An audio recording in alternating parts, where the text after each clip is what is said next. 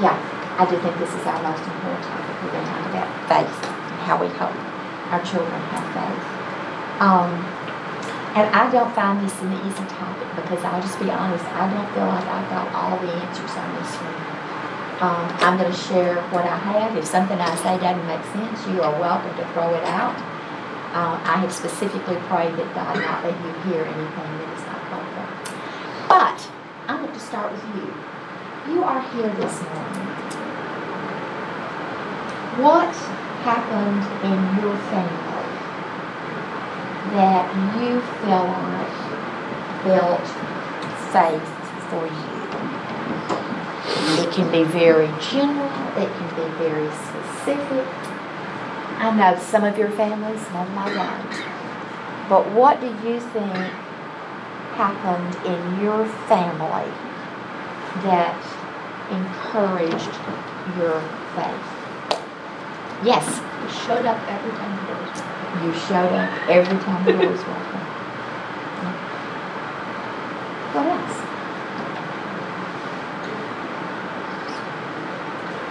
I think one thing that uh, my family was not uh, afraid to talk about it outside of church.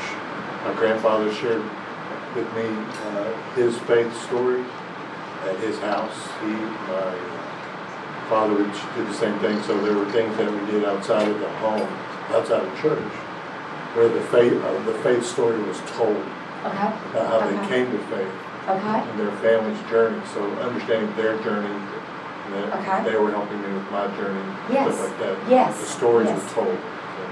the stories were told and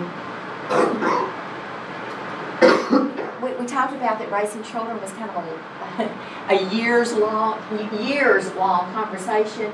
I think that's especially true. Okay, good. What else?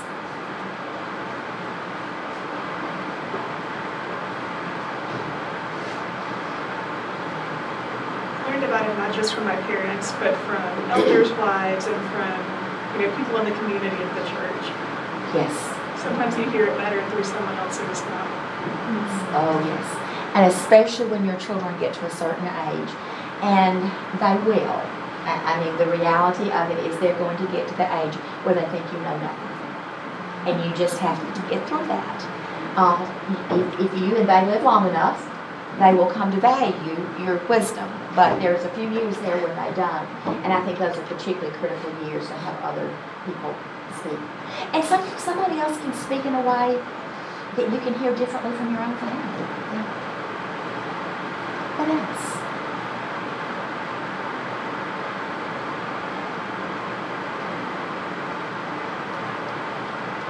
How did you know it was important to your parents? How did you know that faith was important?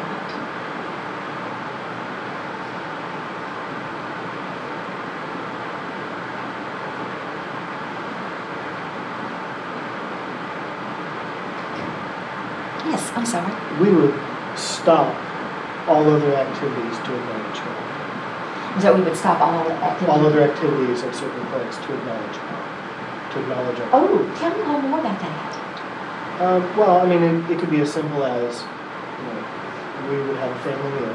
Uh-huh. And everything, the table would all be set, everything would be ready to go, just stop everything. We're gonna pray. yeah, Right, it could be something as simple as that, to, to other times like around the holidays. um, There would be moments where we would just pause as a, fa- as a, as a family. Yes, and yes. You could feel the tone shift, you could feel the kind of the energy shift in the Okay. room as we would talk about Okay, like my dad would talk about uh, Jesus being born Okay. around Christmas or something like okay, that. okay. It had a different weight to it. Oh, I like that term. So everybody here receives it had a different weight to it when his family talked about things relating to faith.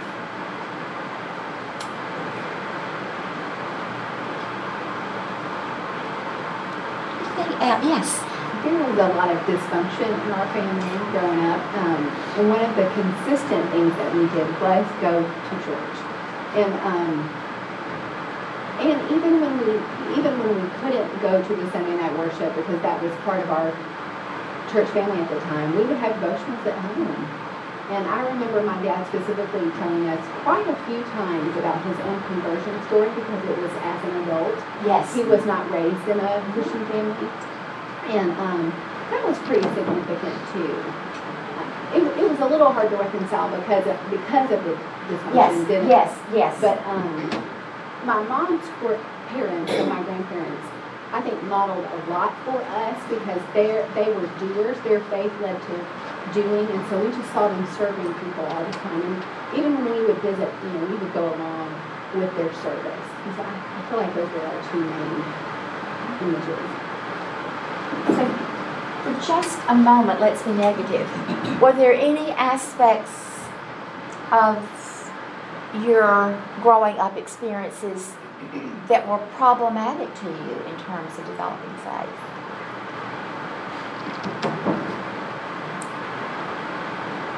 Yes. There's a little bit of the legalism. Oh, okay. Because we showed up for everything. It needed to be a certain way for it to be good. And if it didn't fill out these check marks, then it didn't count. Okay. Okay. Yeah, I, I, I hear that. I, I, I do hear that. Yes. Yes. Come on, there's plenty of seats. We're, we're just getting started. Yeah, I was also gonna say too, that one of the things that really was impactful for my family was that uh, the people from church, the missions committees and missionaries were always invited over to our house. And so that showed an importance to my family and, and just the interaction with other people besides my parents uh, enhanced faith because then I got to know them, I got to talk with them, so people. There was a real intentional exposure. Yeah. So that was, that was very fulfilling for Yes. kids, you know. Okay, I want to just let you kind of relax for a minute, and I intentionally did not bring these for you to look at. I will send them to you, but I want you to just hear them. Um, several of these are passages from the Old Testament, but I think they're very relevant. Uh, I think they speak very intentionally to us as parents. This one from Deuteronomy Love the Lord your God with all your heart, with all your soul, and with all your strength. These commandments that I give you today are to be upon your hearts. Impress them on your children. Talk about them when you sit at home and when you walk along the road, when you lie down, and when you get up. Tie them as symbols on your hands and bind them on your foreheads. Write them on the door frames of your houses and on your gates. I think I could read that. Talk about them when you sit at home and when you walk and when you're driving in the car. I found car um, to be a wonderful opportunity to have discussions. You've got a captive audience. They can't get mad and walk out. They're there to hear you. From Psalms, we will tell the next generation the praiseworthy deeds of the Lord, his power and the wonders he has done. He decreed statutes for Jacob and established the law in Israel, which he commanded our forefathers to teach their children, so that the next generation will know them, even the children yet to be born, and they in turn would tell their children.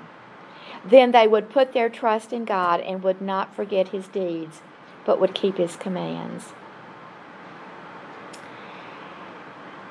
Um, this is a model for us. Clothe yourself with the Lord Jesus Christ from Romans. I no longer live, but Christ lives in me from Galatians. And we who with unveiled faces reflect the Lord's glory are being transformed into his likeness. And your attitude should be one of the same, should, should, excuse me, your attitude should be the same as that of Jesus Christ. Um, I'm sorry. They're right in front of me. One more that I think is important.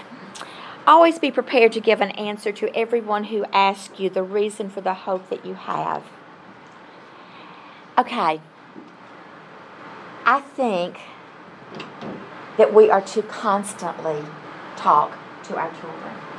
That it is to be pervasive. In fact, I loved what several of you said. Rachel says, we went every time the doors were open. It was an integral part of family life. This wasn't something that we did occasionally that we checked off. It was something very much a part of that. But I think we have to more than walk the walk, and I do think we have to walk it. I think the kids are kind of a constant video camera. And I'm going to be really honest, there are times when I would have liked to have taken their video camera and deleted some things.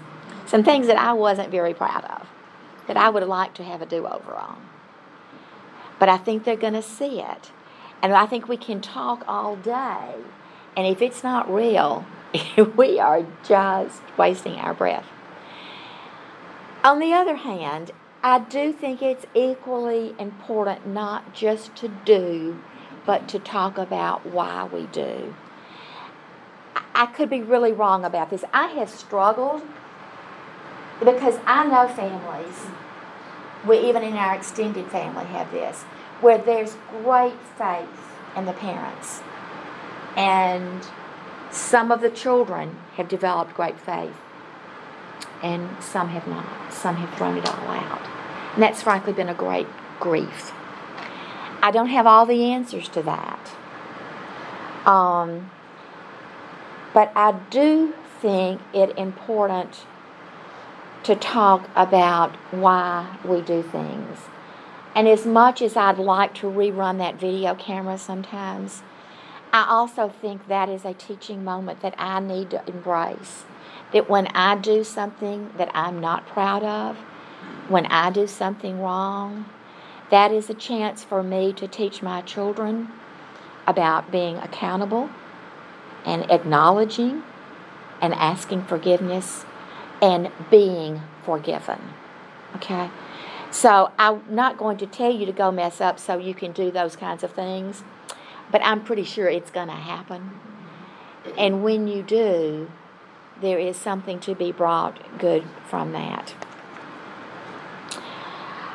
Um, I also think, this is Gail speaking, I can't give you chapter and verse on this. But I also, for myself, decided that it was okay to say, I don't know. I have a friend that was visiting with her very bright granddaughter recently. Child's probably eight or nine years old. And she wants to know why they had to put the blood of a lamb. Why did it uh, on the doorpost in Egypt? And, and why did that lamb have to die so that the blood could be on the doorpost? And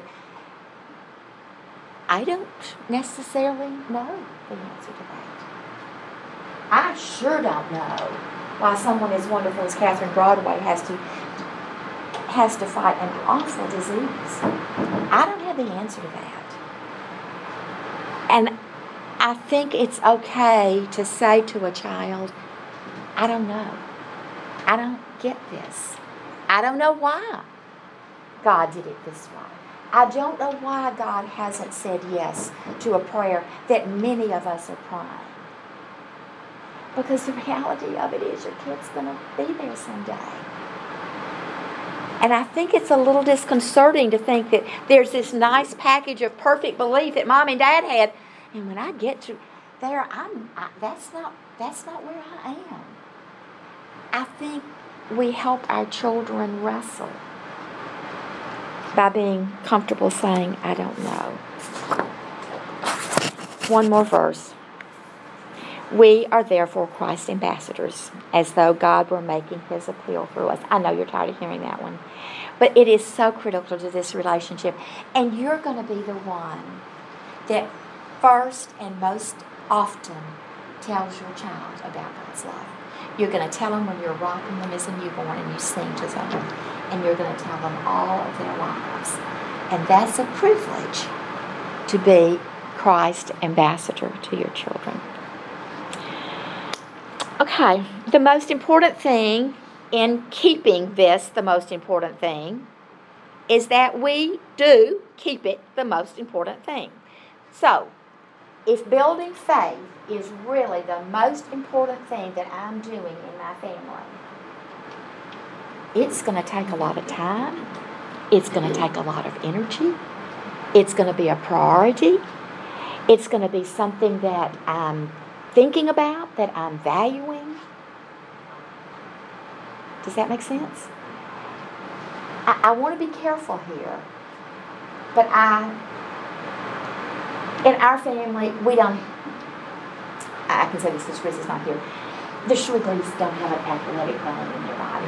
Now, Amy played basketball, some of them ran track, but we don't have that gift. So I can be very condemning of those who put way too much emphasis on athletics.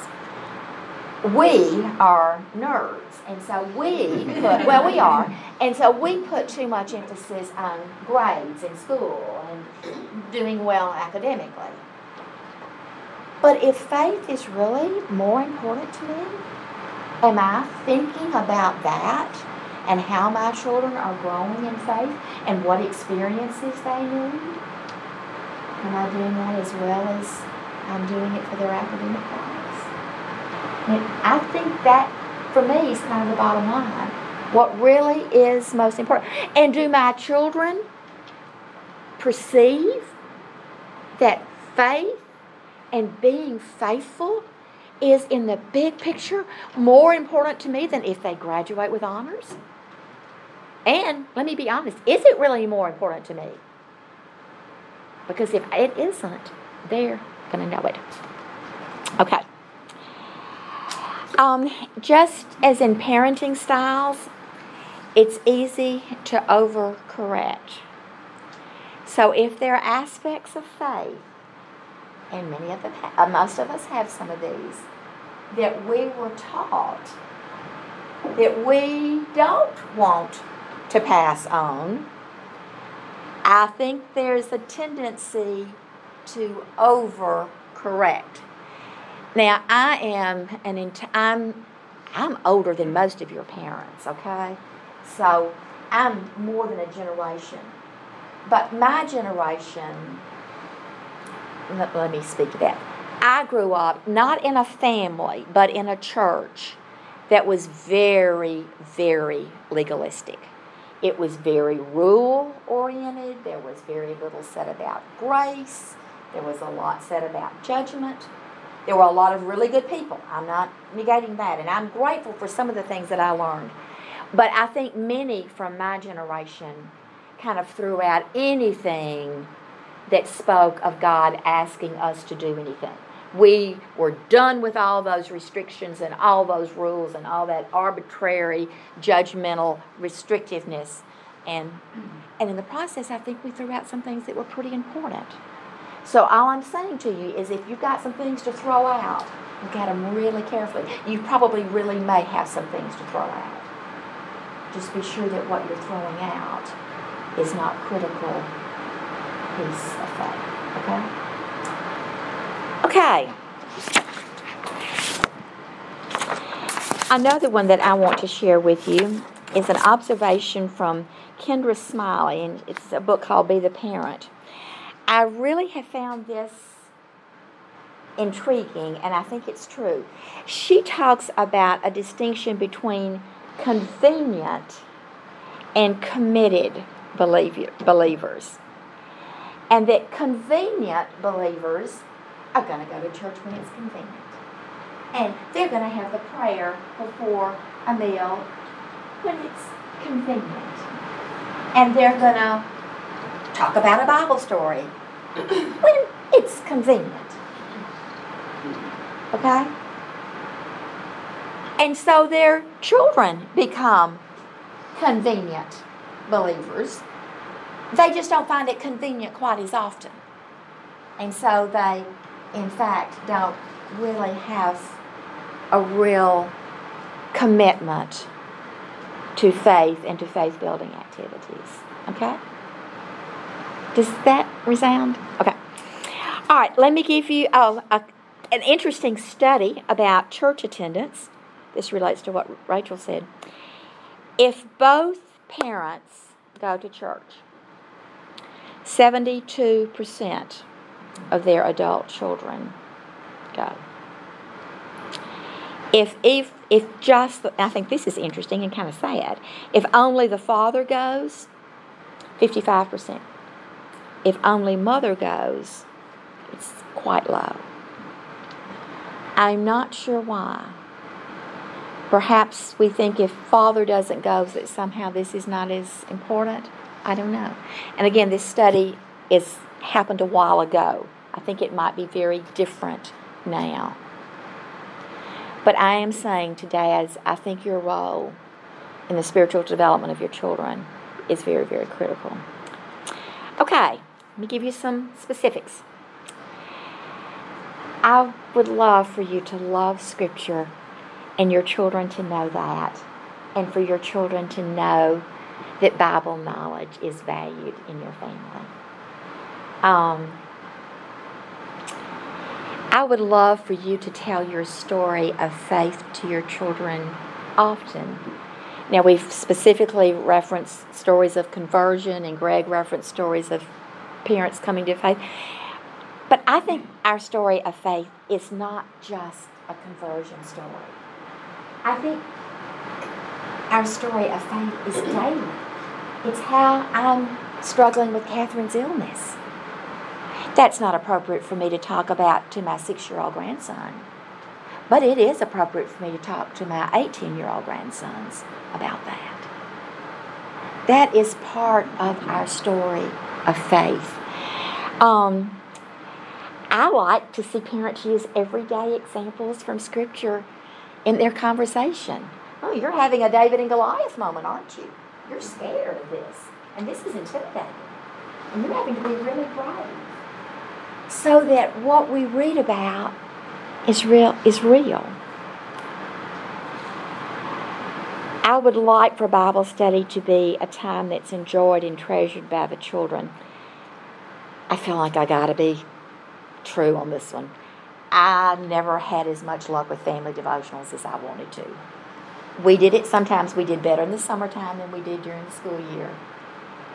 I just we just couldn't we just didn't. That's a better way to say it. Couldn't stop, not appropriate. We didn't commit to that as much as I would like to.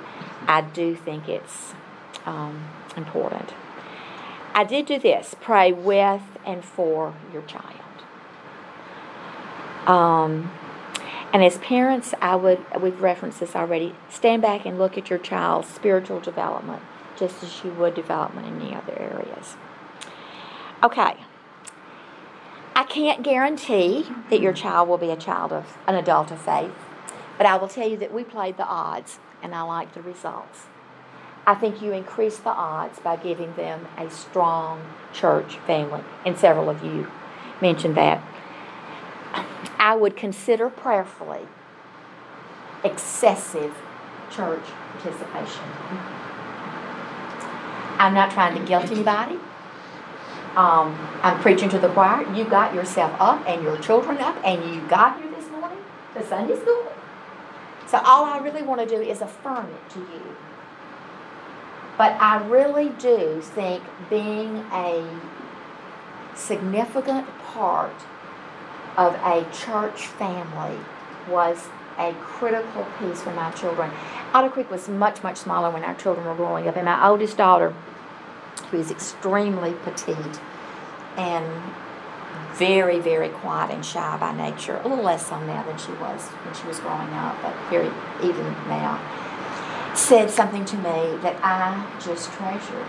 It was when she was graduating from high school. And she said, You know, I always felt I mattered to Otter Creek.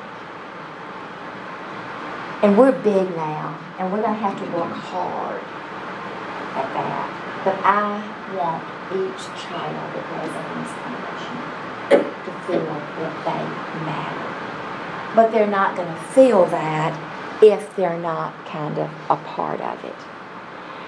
I have so loved what I have seen from the Davids, David Knox and David Rubio, with our teenagers, where that they work so hard at including them, letting them be a part, and uh, in many ways, in their covenant groups, in their bat, in their uh, church league ball teams, in their classes at camp, it is so intentional to try to help that child find a place and find other mentors um, so that they, do feel that it matters. I would encourage you to help your child find a peer group that encourages spiritual growth. Um, and again, for many of our children, that comes from church. From some, it comes from the neighborhood, from some, from school. But for a great many of our children, it comes from their church, finding that group.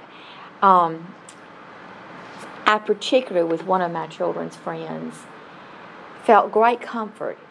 I never thought my children were beyond making bad choices. And I will be honest, I would encourage you don't ever think your kids can't make bad choices because my experience is that most of us did and most of them will at some point. But I was particularly pleased with one child set of friends because I felt fairly confident if she made some very bad choices, she would have two or three of those friends in her face. And nothing helps more than peer pressure in a positive way. So do all that you can to build and extend relationships within your church family. And I'm going to put in a plug. Um, again, I'm not trying to make anybody feel guilty about anything. I have drugged my children to Wednesday night church on a few times when I should not have. I'll own that. But that is a smaller group, and people know each other, and there's some kind of bonding that I think happens then that is different from other times.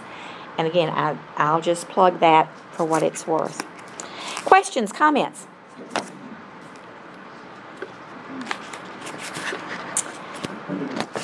Okay? Bill, I I have a question. Sure. Will you say more about how you think we can help our kids matter on or through being such a big church? I mean, you mentioned Wednesday nights. Okay, I think I think frankly we and, and I would I'm a big advocate of care groups. Um, if you're not in one, I and they're hard and they're sometimes messy. Um, but I think that's that smaller group.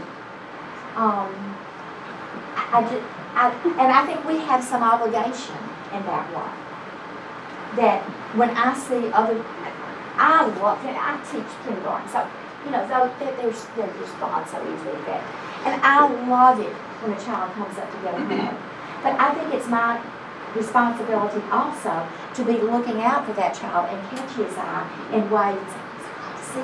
How's school going? Or whatever it is. I, I don't, I just think as a, I think that's a corporate responsibility that we all have for each other's kids that doesn't answer your question really, but I, I, I do think um, I have seen some really, really wonderful things with, with we call them life groups. I'm sorry, we used to call them care groups. That's a slip of a long time ago. With life groups, where there's that group, um, that smaller group of families. I think there's some other real values, especially.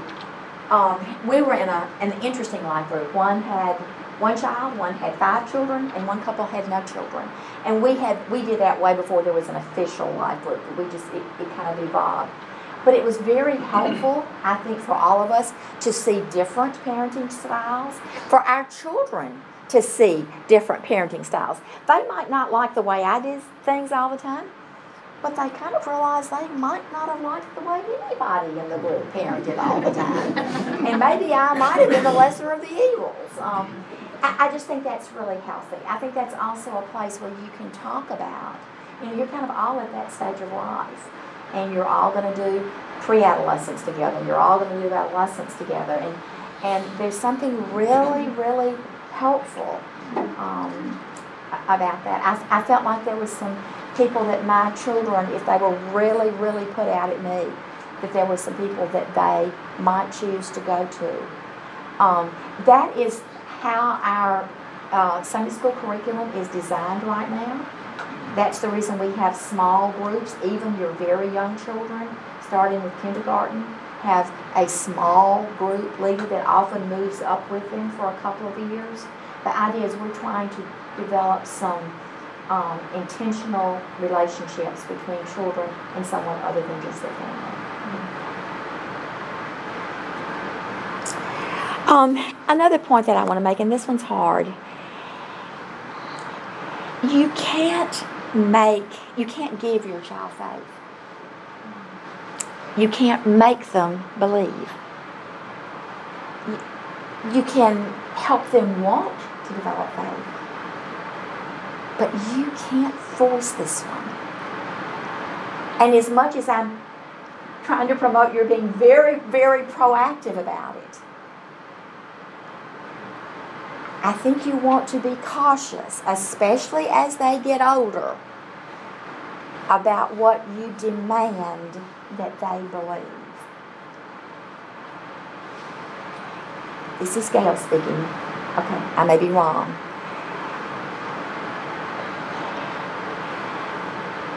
I grew up when what was accepted in faith had very narrow boundaries. Fortunately, in my family of origin, the boundaries were not quite so narrow. But I believe sometimes we have made faith this package deal, and you've got to believe in this, and you've got to believe in this, and you've got to believe in that, and this, and this, and this. And if you can't buy that whole package, you can't believe. I think that package for me, that package is small. I want my children to believe that God is God of the universe and that He's in charge. And I want them to believe that His Son, Jesus, came and died for us and loves us and provides grace for us. Now, there are a lot of other things I'd like for them to believe, and I'm going to actively teach some of that. But at the end of the day, that's where I want them to end up. And I will tell you, my adult children all believe some things that I don't believe. Things that I didn't teach them. That I just assumed they didn't believe. But the thing that I most want them to believe, I believe they do believe. And I sure don't want to muddy the waters. Ruth Rucker used, I'm so sorry you all did not know her. She, she was just amazing in her kind of folksy wisdom, but she talked about that um, when she and John got married, that there were a lot of things that her mother had taught her that she thought made sense that she was going to do in her family, whatever. But there were some things, yeah, she just she trashed them. She wasn't going to do that. And she said when her oldest daughter got married, she thought, I couldn't think of a thing I had taught her that she would should, should trash. well, that's that's where you're going to be. So I think we want to be really sure that our kids know what is the most important thing. Okay? Um, comments or questions? Okay, one more thing I want to, just for your information, there is a, a really interesting, this is not scripture, this is secular, um, but Kohlberg has studied stages of moral development. And I, I, if you're interested in this, Google it. I'm not going to spend a lot of time on this, but I want you to know that children move through different understandings, and this is very normal. And Kohlberg would say that um, he has like six stages. He would say that a fairly small percentage of the universal population ever gets to the sixth stage, that most of them are, are much at much lower stages. But for instance, for the younger child, even even a seven or eight year old, much and very much a four or five year old, much about what is right or wrong is based on consequences, not intentions. So if you ask a four year old, is it worse to accidentally break three cups or break one cup on purpose? He will tell you that the one cup on purpose, I'm sorry, he will tell you that the three cups accidental is a more serious offense because there were three cups broken. They don't compute intention very well at that point, okay? They tend to focus on one particular piece. In fact, there's some classic examples of this in telling Bible stories. So, um, we, we, I just recently told uh, Moses in the burning bush. So some kids get so caught up in the fire. This fire, this fire on this bush. And they don't really get that this is about God speaking to Moses and God's plan to save his people. You see what I'm saying? Just don't get frustrated with this. This is normal. That's the reason we keep telling the stories. Because a child at five hears it very differently than a child at 10 or even a child at 15 or an adult. Okay? Um, another thing that I think you see most progressively is their understanding of fairness. Now, kids develop some sense of fairness pretty early, but it is fairness without any mercy except for themselves. Okay? And so they don't want any mercy for brother or sister, but they expect abundant mercy themselves. There's nothing wrong with your child when he's there. This is a progression. This is an ongoing conversation. And let's be honest, don't we all know some adults that want fairness for them, fairness and mercy for themselves and no mercy for anybody else? I mean, some people don't get beyond that. Um, there is considerable research that says that families that talk to their children about these kinds of things what is fair, what is generous, what is merciful that families that talk to them, those children develop these understandings at a much earlier and more in depth way. All I'm saying to you is that it's worth it. Your effort will be rewarded in the understanding of your children. Okay, other questions?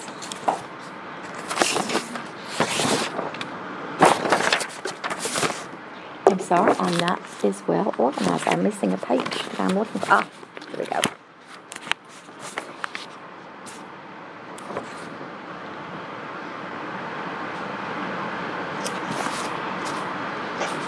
The good news is that God redeems inferior, inadequate examples as they are offered in sincere sacrifice to Him. Thank God we are not in the parenting business alone.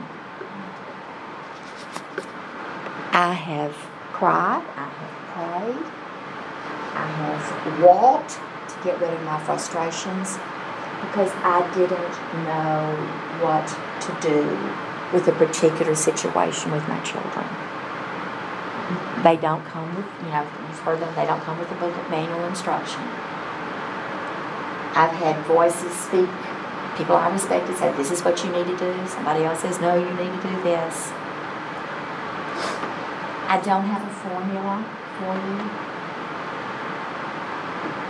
I do believe that God redeems a great deal of inadequacy. I believe He did for me. I think I'm not unique. I think He will for you. I, and I think that it is in that seeking Him that you, you will grow. I think it was there that I grew.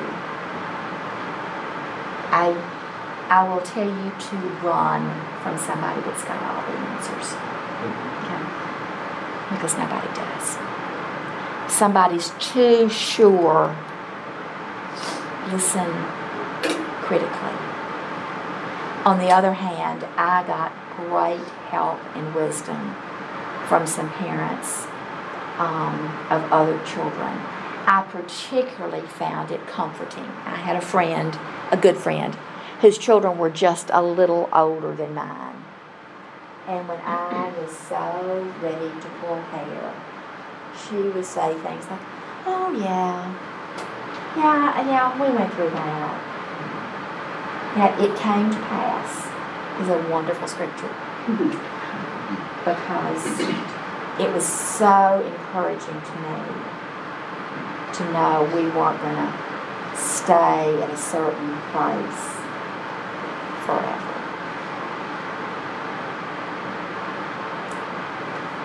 Um, often when I've taught these parenting classes, I have invited some of our elders, and, and I'm not doing it this time. Um, it seems like it's been hard to get everything in. Um, just to come and talk about their parenting experiences. And I have two very, very um, dear memories from that. One of them was Kerry Patterson, and the question that the group asked him is, What did you do, something that you did with your children related to spiritual growth, that you're really glad that you did? And he talked about when they lived um, in the Washington, D.C. area, and where they lived and where they went to church was, I think, a full 45 minute, maybe hour drive. And he said, I spent a lot of time on the road driving my boys to youth events. I mean, he said, an hour there, maybe I just hang out there for a couple of hours, or I drive home and wait two hours, and I drive back another hour. He said, but it was worth it. Both because of what they got out of it, being a part of that group, and what I got out of it, driving back and forth with my kids. I think I've already told you the summer, the spring, that I was so put out that my children were playing softball and baseball in two different places, and my husband had the audacity to agree to teach two night labs and was unavailable to help. And I really was kind of been out of shape about it. I'm not proud of that. But my sweet friend Tricia Simpson told me, Gail, it's your van ministry. And it really did. It changed my attitude. And I thought, okay, we're gonna all, we're gonna be eating junk food a lot, but we are all in this van and we're gonna talk about it. And there are an enormous amount of things that happen. One of my favorite memories was um, a softball memory, and the I loved the coach that the girls had, and he was playing another team, and probably what the coach on that team did was not against the rules, but it was clearly against the spirit of the game with 10 year old girls. And our coach was mad. And I didn't see him do anything that I thought was inappropriate. He didn't curse anybody out or anything, but he was clearly mad. And the intervening week, when we were ready to have the next game, he called every family and asked if we would come 15 minutes early. And he asked us to sit on the bleachers, and every parent and child. And he said, I did not behave the way that I intend to behave. I am embarrassed and I apologize. And oh my goodness, you could have heard a pin drop. Those little girls are looking at that big. And I thought, we talked about that for weeks. That example of an adult uh, owning and not the best behavior. He, he, was he was very much of a believer, and, and that was who he was. And his words were just, I did not behave the way I believe a believer behaves. Those are powerful moments to talk about. The other memory I have is of David Waddell. Uh, David's not currently an elder, but he was for years. And, and yes, I, I don't think he will mind my telling this. But he talked about leaving one job, his attorney, and going to another job when his children were young and it wasn't particularly, in fact, it wasn't a good career move as he described it. But he said, I needed, I wanted to have more time with my children. That's a pretty powerful statement. I am not trying to create guilt for anybody, okay? Different jobs require different things, different life circumstances. But I'm saying that is a powerful message to children from a parent that says, it is so important to me to have time with my children. That is more important to me than how well my career is going. Okay, we'll talk more next week.